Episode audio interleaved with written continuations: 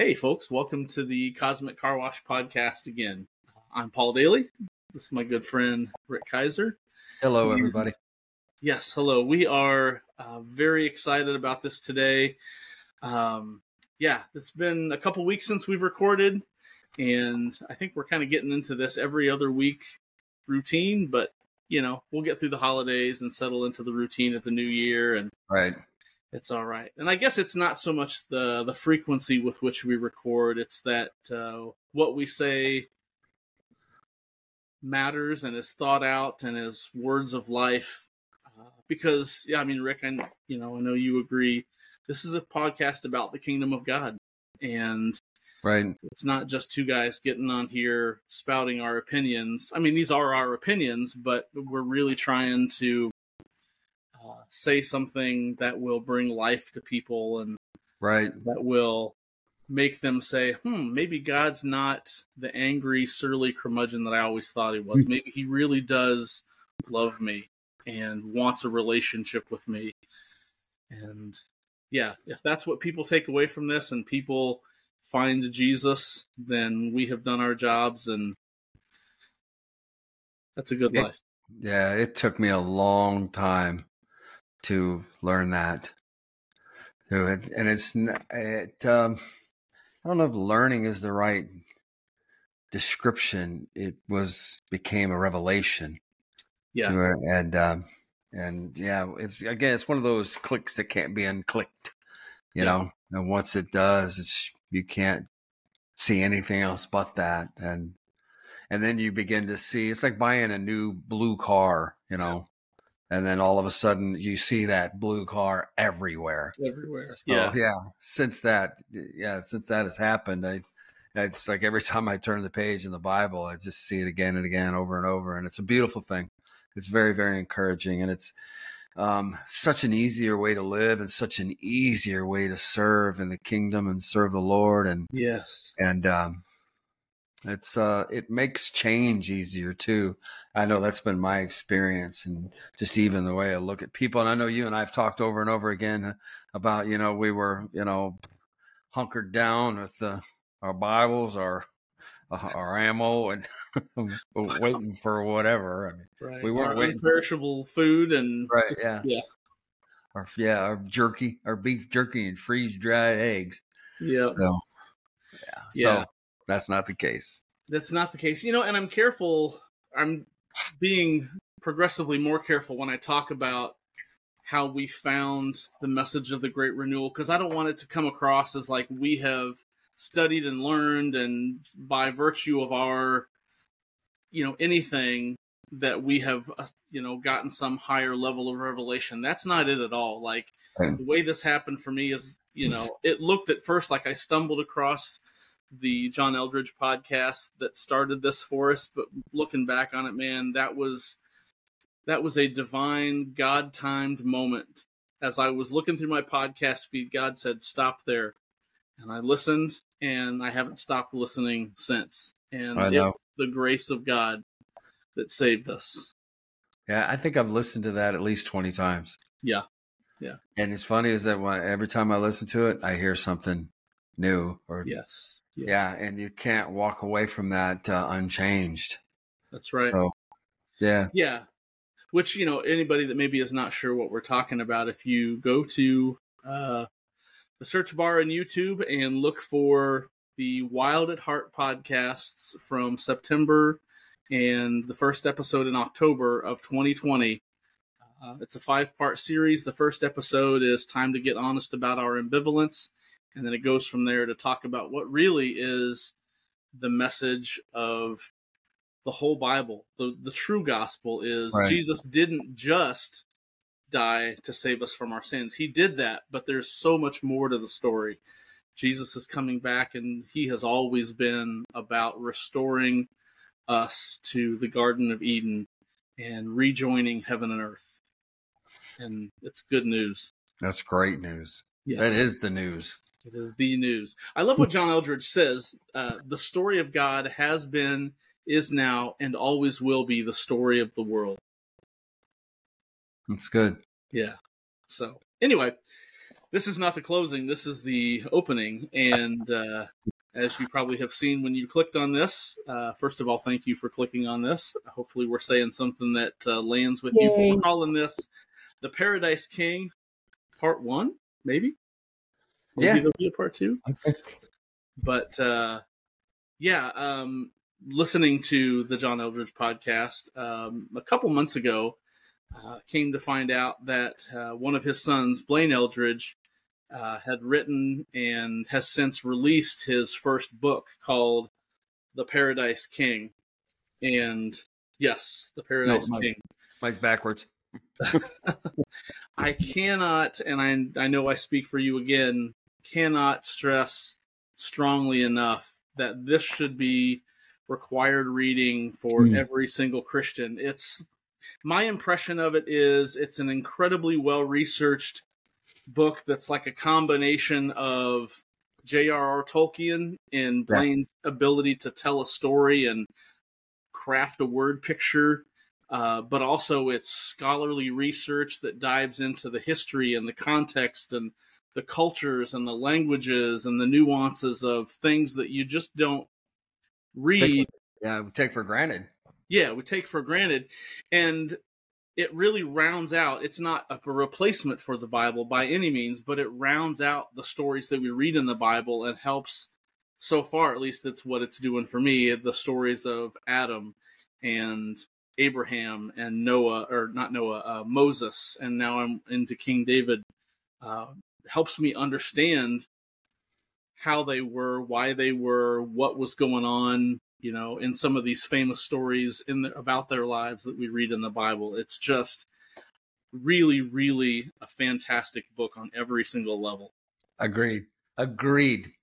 Yeah. It is stunning. Yeah. That's, yeah. Uh, absolutely stunning, breathtaking. Um, I started reading it. I'm just getting through Abram, Abraham, not as far as you are.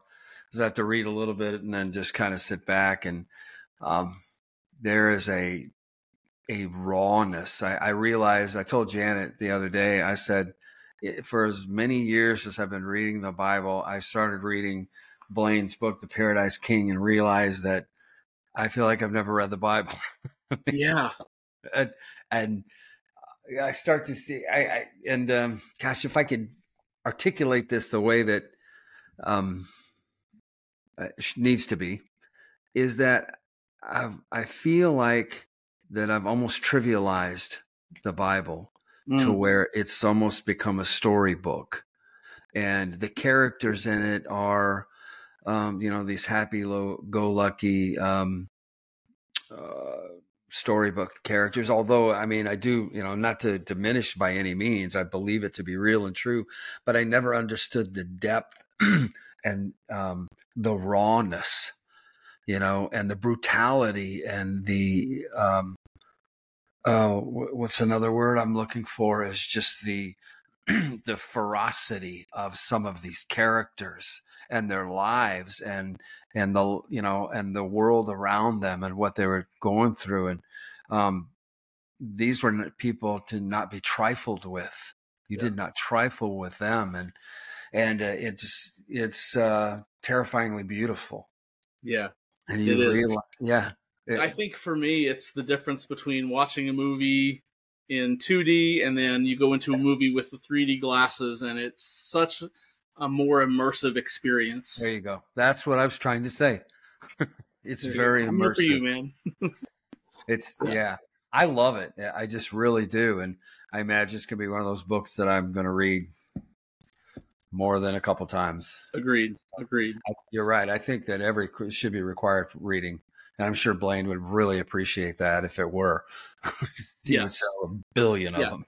It's available on Amazon. Um, and I think that's that's where he's selling it from right now. But I think a kind of a good way to dive into this and the way you and I have kind of envisioned this episode going, Rick, is just to take some of the things that we've underlined in the book as far as we've read it and uh, maybe we you know deep dive into one thing maybe we hit some of the highlights but just really um, some of the things that landed for us personally and uh, hopefully that'll be enough to encourage others that may be listening to this to go get their own copy and see what kind of uh, really cool adventures they can undercover. But to get started, I think I'd like to read just from the back of the book um, his summary uh, of it. So uh, it says Night raids, necromancers, witch kings, and prophets. The Bible is a piercing drama, a tale of prophets and wandering spirits, heroic mothers and flashing swords, cosmic mountains and dry, shadowy Sheol. It is a true story that defines the nature and purpose of reality, and its claims are astonishing. But few modern readers experience the Bible that way. In True. this groundbreaking book, celebrated storyteller Blaine Eldredge draws upon years of research to illuminate the story of the Bible through the li- lives of six kingly characters. From Adam to Jesus, Eldredge combines thrilling retellings of fam- famous stories with cutting edge scholarship and robust theology to explore topics such as the Bible's picture of evil, its sophisticated supernatural worldview, and its complex picture, complex picture of the human condition. And we should say, too, that the subtitle of the book, uh, The Paradise King, is The Tragic History and Spectacular Future of Everything According to Jesus of Nazareth. So that's the whole book culminates with Jesus, the Paradise King. So yeah. I think we should probably, as a uh, uh, sidebar, side note, is that we are not paid sponsors. Not even Blaine doesn't fan- even know we exist. exactly, just big, big fans. That's yeah. all huge fans. Yeah. So, yeah, yeah. That being said, if somebody knows Blaine and wants to put him in contact with us, we would love to. Blaine could run over us in the grocery store parking lot and would not know who we were. true story. True story. That's funny. Hopefully, he doesn't. So, so, um, yeah. Why don't you, Rick? Why don't you kick it off? Like, starting from uh, from Adam. You know, are there any particular parts that really stood out to you was strikingly beautiful or really helped you kind of come to a new appreciation of very yeah. brief story of Adam? Yeah, actually, you and I were talking about this before we got started, but it's when uh, uh, uh, when um, God came walking through the ruach, the cool of the day, the wind, and um, and they had hidden themselves and they were wearing their itchy fig leaves.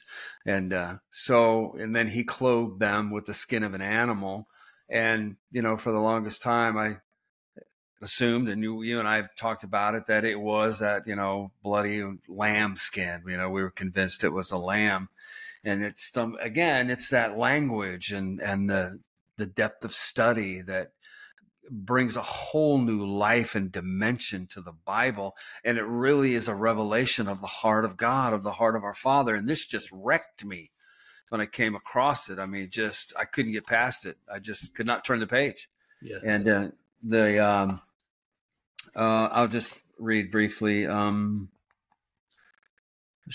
the Lord God made garments of skin for Adam and his wife and clothed them. Genesis 321 coverings of skin. Some theologians think that behind that act lies the first occasion of animal sacrifice, and that is almost certain. In the ancient world, a sacrifice was the seal of a promise.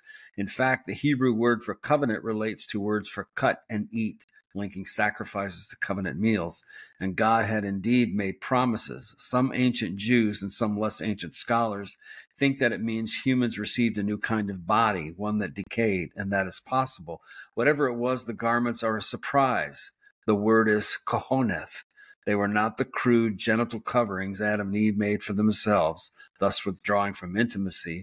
They were not the hairy tunics so often depicted.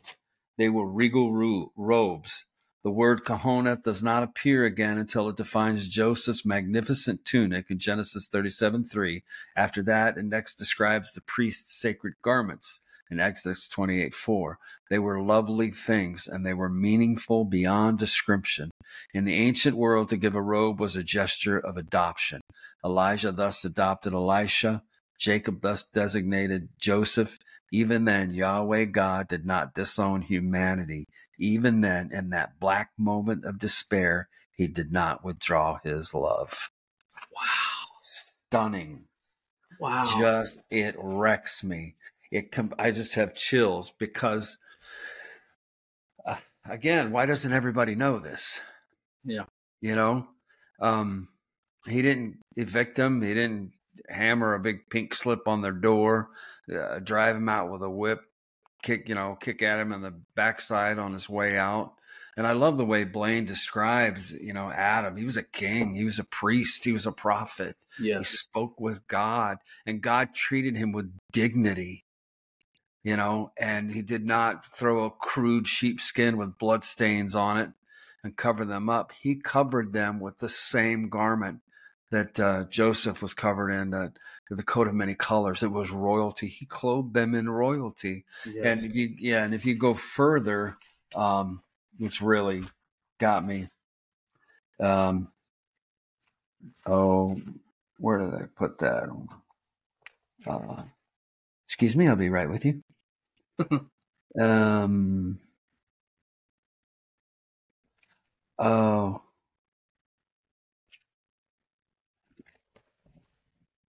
Oh yes, this is beautiful.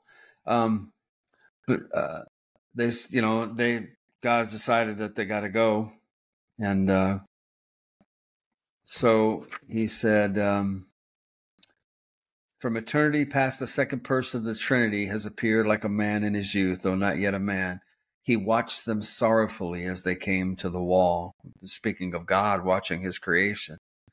And maybe he said, This is Blaine's fantastic imagination, because it would be true to the story for him to do so. Adam, Eve, and they turned. Yahweh's face was faithful and true. Even that in that hour he did not despair. At the right time, he reminded them, the snake crusher will come. He paused. He took one last look in their faces and he said, Go and go quickly. What hope remains is not behind you.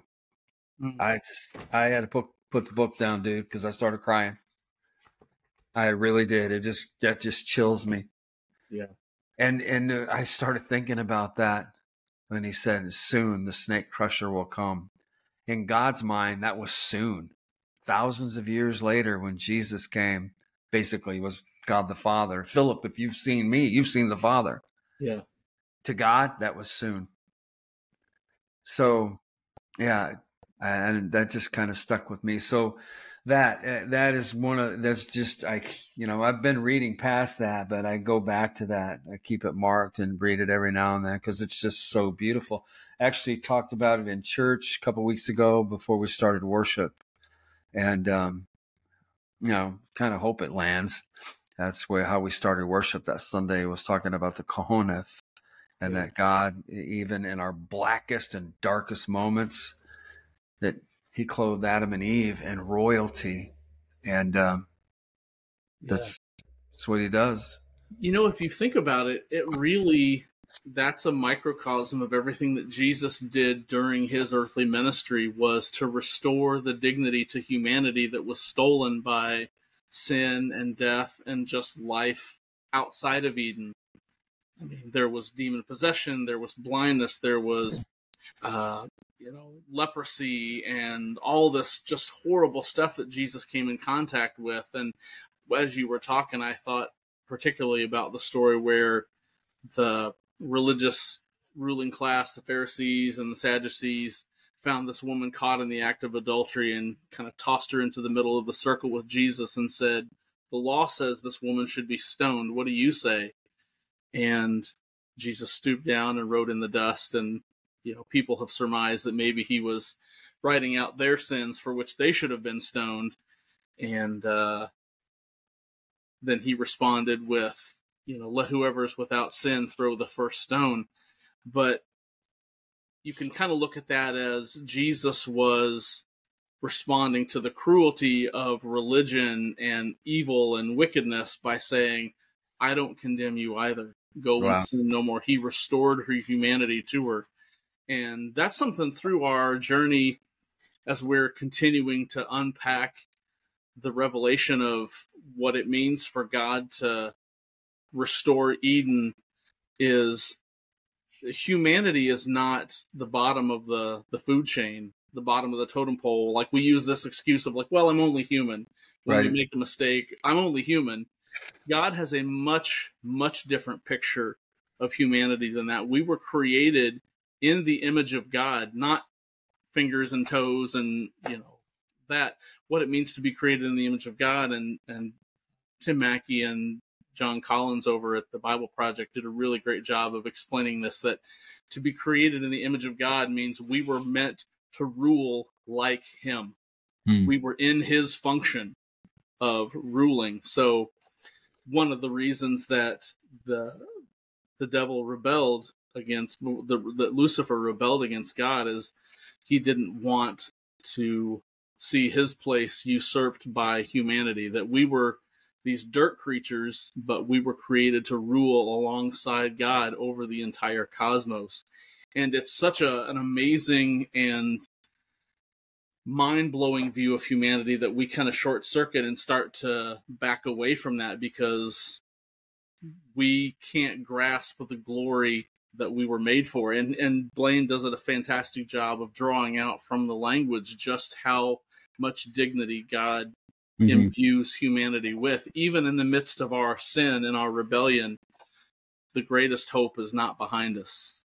That's just that. As I start to unpack that little section that you read there, those are some of the things that I'm thinking as God is restoring humanity to its rightful place. Yeah, I, I know this morning uh, during my devotion and when I was praying, um, his determination God's determination is uh, obsessive. It's relentless. Yeah. And that, yeah, he, and um, the, of what he's going to do. It's not he's trying to do, he's going to do. It's, I mean, he accomplished it when Jesus said it is finished. And so, and as I was praying this morning, I was praying along those lines that I want to be like that. I want to be relentless yes. and just, um, uh, almost obsessively determined to move in that direction, to move with him. And, um, you know, proximity has been, you know, the my word, word of the last few months is that proximity is being close and always being aware of my proximity to him. Yeah. Where he is and where I am and staying in, you know, just the littlest things, even just flipping through channels sometimes, and I'll go, nope, I can't because it's just something, you know, that yeah. starts to widen, and I don't, I don't like having to, you know, uh, I mean, I can go back anytime I want, but why would I want to leave to begin with? You know, I spent so much of my life like that, and I think so yeah. many of us do, and that's where the um, you know, the frustration and the fog and the disappointment in ourselves. And then it's easy to begin to make excuses. And then it's easier to begin to indict him. Right. And that it's his fault. And um, he is not like that at all. No, he's not. Not at all. He is he's kinder than the kindest people we've ever met. I think the kindest people that we've ever that we've met personally in our lives and yours and whoever's listening is just a um, a foggy reflection of the depth and the width and the length and the height of his kindness. Yeah. And uh, yeah, it's just it, uh, you can't even stand it. it. I know. Yeah, I love it. Yeah. So, kind of, maybe we can move on from that. I um, yes. there's another section. So, in between each of the chapters uh, in Blaine's book, uh, each one of these chapters based on a kingly figure from the Old Testament as we're leading up to Jesus. He does a chorus. So between uh, Adam and Abraham, there's uh, a section, you know, the chorus from Adam to Abraham. And one of the things that Blaine writes in here, it's on page 47 of the book. Uh, he said, The enemy has always worked to remake humanity in its own image, an image of ancient jealousy and ravenous pride. This is the method false stories, false practices, and false rituals. The stories confuse humanity, the practices compound the confusion, but the rituals, these promote false incarnation. And I think that's the the tide that God is working against are these false stories and these false images and really the the process of us pushing further into the renewal of all things and into what it means to be walking talking pieces of new creation along with Jesus right now is we are dismantling and deconstructing those false images and those false stories and reclaiming who God created us to be and that's wow. another way that we can look at Jesus is he is the ideal he is what humanity was always supposed to be. There you go. We had to leave the garden, and so he came to restore us, and that just gets right back to the core of the gospel message that we all agree with is that Jesus is the way back to the Father. He's not the Bible doesn't claim he's the only way to heaven. He's the only way back to the Father. And so just I underline that just because it's a good level set for me of where am I every day, you know, kind of in mm-hmm. keeping with your uh, idea of proximity is you're absolutely right. Is where am I in That's relation good. to the Father? Am I rooted in this false story, this this you know, uh, whose image am I embodying today? You know, is it the image of the enemy who accuses God and blames God and makes right. him the source of all my problems, or am I right returning back to his heart? So that's good. So I I love his uh, um, depiction of Abram because you know, to be mm, honest yeah. with you, I always, you know, I mean. Since I've been reading the Bible, which is uh, a long time. Um, you know, there's a big difference between reading and studying. Yes. And again, it comes back to that because, uh, you know, as when I was younger, before I started actually writing books, I read everything I could get my hands on. I was constantly reading. I, I, I could read two or three books at a time. Oh, wow. Yeah, I've been one of those readers. and mm-hmm. uh, so, um, uh, to further my thought. And uh, so I hope that helps describe or explain what my point is that the more that you read it over and over without that um, intricate and, you know, getting below the surface, uh, things they, you know, the shine starts to come off. And Abraham became this um, oh, this gentle elderly guy, you know, and with some sheep and his wife and a family. And, you know, they were on this really, really long camping trip, you know, and, uh, uh yeah, you know, and, uh, living in, in the wilderness was really like a wilderness. I mean, you know, they had animals, they had food, they had cool tents, you know, and, um, his, uh, you know, I got in trouble, so he went and rescued him, and it becomes almost fairy tale-ish. And um, and maybe that's just me. I'm just you know opening my soul here, I guess. Um, and then I started reading this, and and uh, gosh, um, Blaine's description of Abram, dude. Yeah, he yeah. was not a man to be trifled with. Oh no, he did not suffer fools graciously. I mean, he was like, uh, you know, uh, he, he was a, and he made Navy SEALs look, you know, like Boy Scouts. I mean, right. this guy, he was, uh, he, yeah, he was not one to be trifled with. And mm. I love his description here.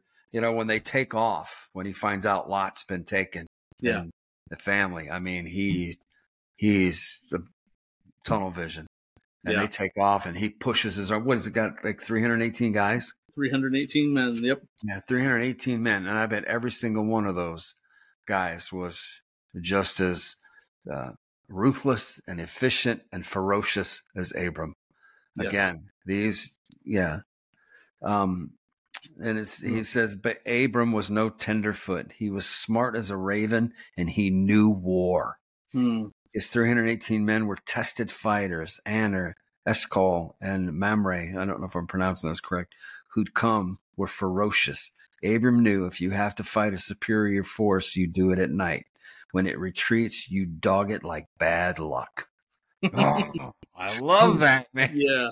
So yeah. I completely have this, it just obliterated my, yeah, my, uh, imagination of what Abram was, you know, this dusty old grandpa that, you know, sat on the porch. And, yeah. And yeah. dude, I mean, I just see him ripped, you know. Right. Just yeah, you know, and I love to kind of round that out. Um, the same uh, same chapter here on on Abram. He says uh, Ephraim described Abram, Abram as a mighty prince, and he must have been. Abram converses with Pharaoh and the Philistine king. Oh yes. Not many people could stand on their own feet before such kings, so it's clear that Abram was an entity was a known entity of no small power. Also, Abram maintained a private army. It was skilled and renowned enough that the solitary refuge of Sodom sought out Abram instead of the nearby kings who could have intervened. Also, Abram clearly had good relationships with many surrounding cities and tribal chieftains. The king of Sodom deferred to Abram's authority, and so the picture is one of a great nomadic chieftain, canny in battle, and a capable politician.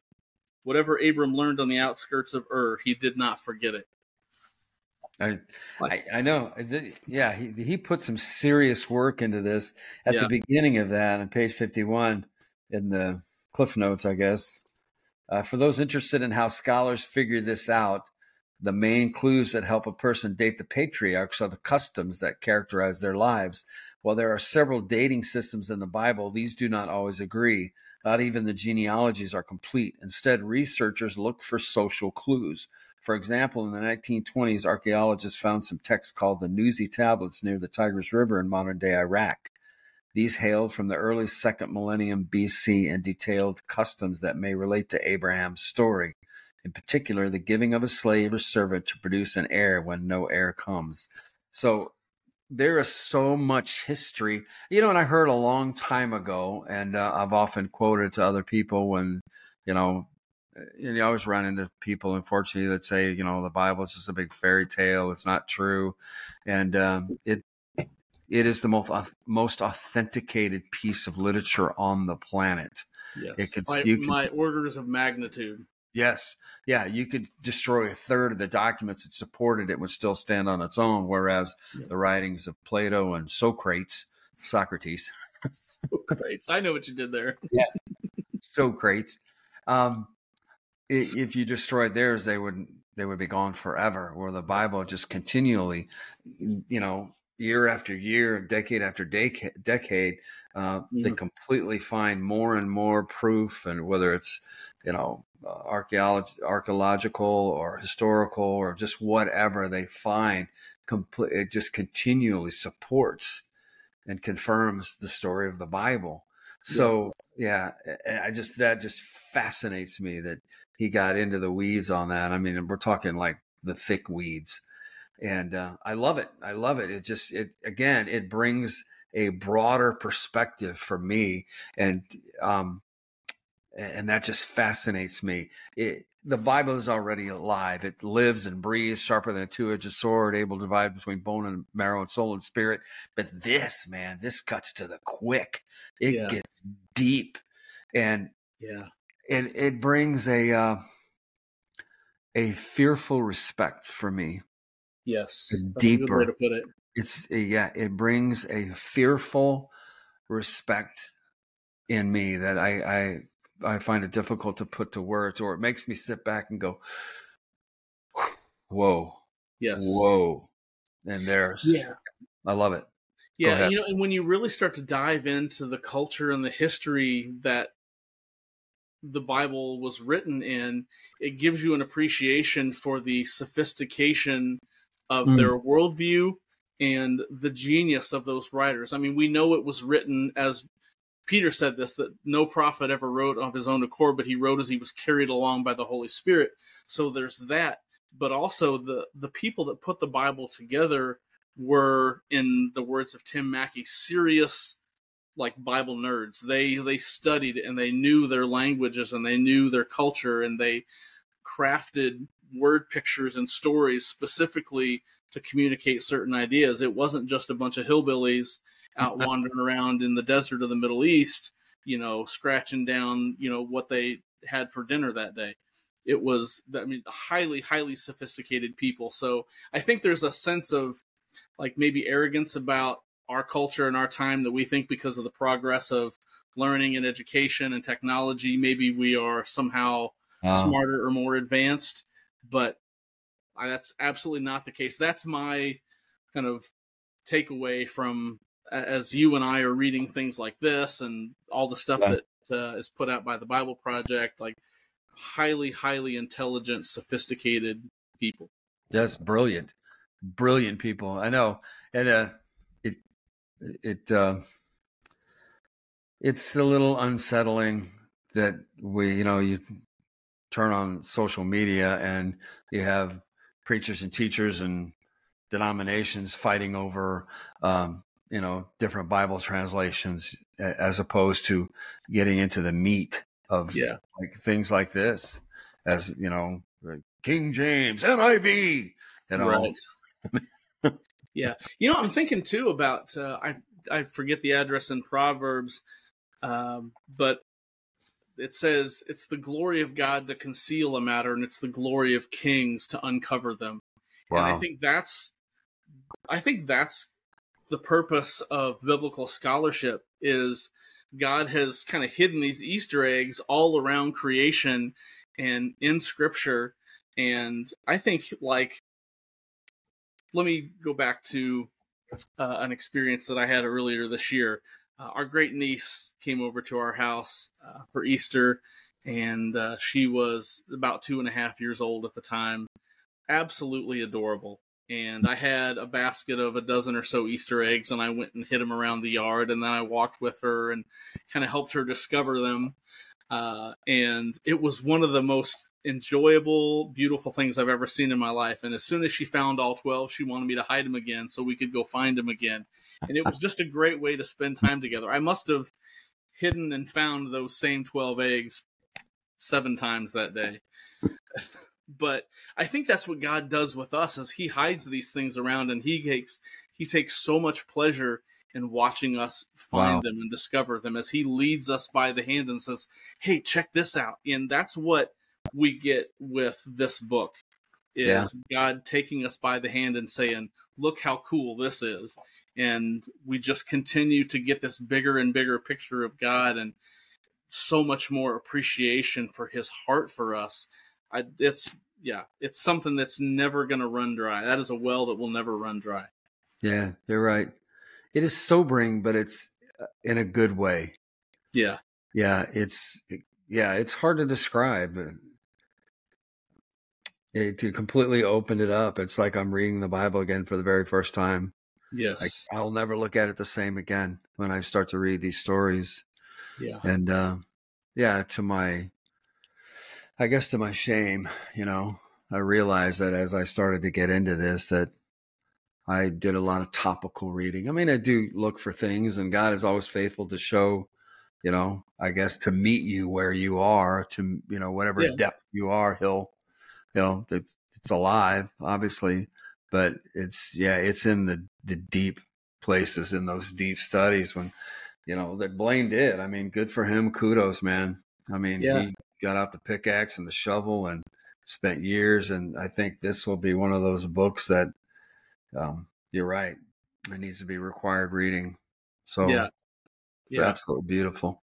It's good. I'd like to do another episode, like kind of a follow on, just as we continue Oh, to dive further into the book. You know, I'm partway into King David now, and then after that comes uh, Josiah, uh, and then on to Jesus finally. but uh, like you said earlier, this will absolutely be a book that I go back and Oh yeah, read for a second time and a third time. So I would love to continue to dive into this together and do a, a part two, whether it's our next episode or, you know, we we take some more weeks and continue to uh, lovingly work our way through this wonderful piece of literature. Uh, But yeah, come back and do a part two. I know. And yeah, you're right. I think we should maybe even a part seven. Oh, there we go. Yeah, when um, the little things that he brought out too, the little things that I, you know, I've never caught, but when, um, when he calls, um, oh gosh, when he's talking about, uh, here I am, the phrase "here I am" is a single word, uh, H I N N E H. It means behold, Hmm. and um, Oh yeah, yeah, and uh, you know, which can be um, at your service. Yes, And yeah, and it just was stunning to me. In Exodus 3, God calls to Moses, and Moses says, Here I am.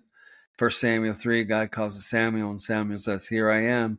And Isaiah, si- Isaiah 6, the prophet himself stands in the council of God, and here's the question Whom shall I send? Isaiah responds, Here I am. So it's a remarkable thing for Abraham to say, uh, God has been looking for this kind of partnership from the beginning. But remember when God called to Adam, Adam said no such thing. Yeah. And that just that broke my heart. But they all responded that same way at your service. Yes. At your service. And it's one of those convicting things, you know? Yeah. So Oh, I remember texting you and Preston and Joey about that when I read that part, and I wish now I could pull it up uh, quickly, but I know I can't. But yeah, it was just this idea of whatever you have to say, I'm in for it. Like I'm all in. I don't even know what you're going to ask me to do, but here that. I am. I That's remember that. yeah. That's it. Yeah. What a great response. And that comes from walking with God and just knowing Him and knowing Right. that He's trustworthy and He's good and He's kind. And yeah, He may call us to some hard things, but He's not calling us to go by ourselves. He's never He's never left us alone. Like going back to what uh, He might have said, you know, in Blaine's fantastic imagination, what He might have said to Adam as he was walking out of the garden is, you know Yeah. the, the best hopeful things are ahead of you. Yeah. They're not behind you. I know. You. Soon the snake crusher will come. Yes, I know. Ah, whoa. yeah. dude. When, we get to Jesus, uh, this is just going to be. we're going to have to talk every single day, and I think so. I think so. This is so good. Well, you can see how I mark my book. yeah, Post-it notes. yeah. I've got lots and lots of underlines. I know, and it, the deeper I go, I, all I can think of because thank you, you bought this for me, and uh, I, yeah, thank you very much. You're very kind, very generous. And so it. as I'm reading this, I'm thinking of all the people, like, oh, you know, man, who, you know, oh, this pastor, he might, he might like it. Uh, Yeah. So, yeah, cool, very All right. good. Well, uh, thank you everybody for going with us on this. There will be uh, a part two, and yeah, like Rick said, maybe we'll get to uh, a part six or seven. Um, but just such an honor to be here uh, with you. I love our conversations here, and I hope that uh, something we said uh, landed with Definitely. you. Um, if you want to reach out to us, you can do so at info at thecosmiccarwash.com. You can leave comments in the chat or in the, the video here. Um, you and I both are on the YouVersion uh, Bible app where we Yeah. do daily devotions now with a group of dozens, I think. It's, Yeah, you could almost call it a small church. yeah, yeah. It's uh, bigger than some churches I've been to. A little, It's uh, kind of cool. It has very, it's grown. You and I started this over five years ago, faithfully every day. Yep. Yeah, so we would encourage you to join us if you want to. And uh, there's no set time. It's not a Zoom. It's just a daily devotional. And um, so a lot of us will comment, uh, and and some pray, you know, in the comment spaces, and yeah. some just come and read and and move on with the rest of their day. But you're always welcome, whether you do it in the morning, during lunch, or right before you go to bed. yeah. So we'd love to have you. Look us up on YouVersion or reach out to us here, and uh, we'll point you in the right direction and get you plugged in. And we have people joining us that we've never met. Yep. And you know, Paul's in Michigan. I'm in Southside Virginia. Uh, so people are kind of spread out. Jeff is uh, where's Jeff? Oklahoma, I think. Oh, yeah, Oklahoma. So yeah, wherever you are, it's we'd love to have you, and uh, we can't leave without saying what we always say. Yes. God is not mad at you. Amen. That's so cool. All right. Thank you, my friend. Love I will y'all. See you Thanks. very soon. Love y'all.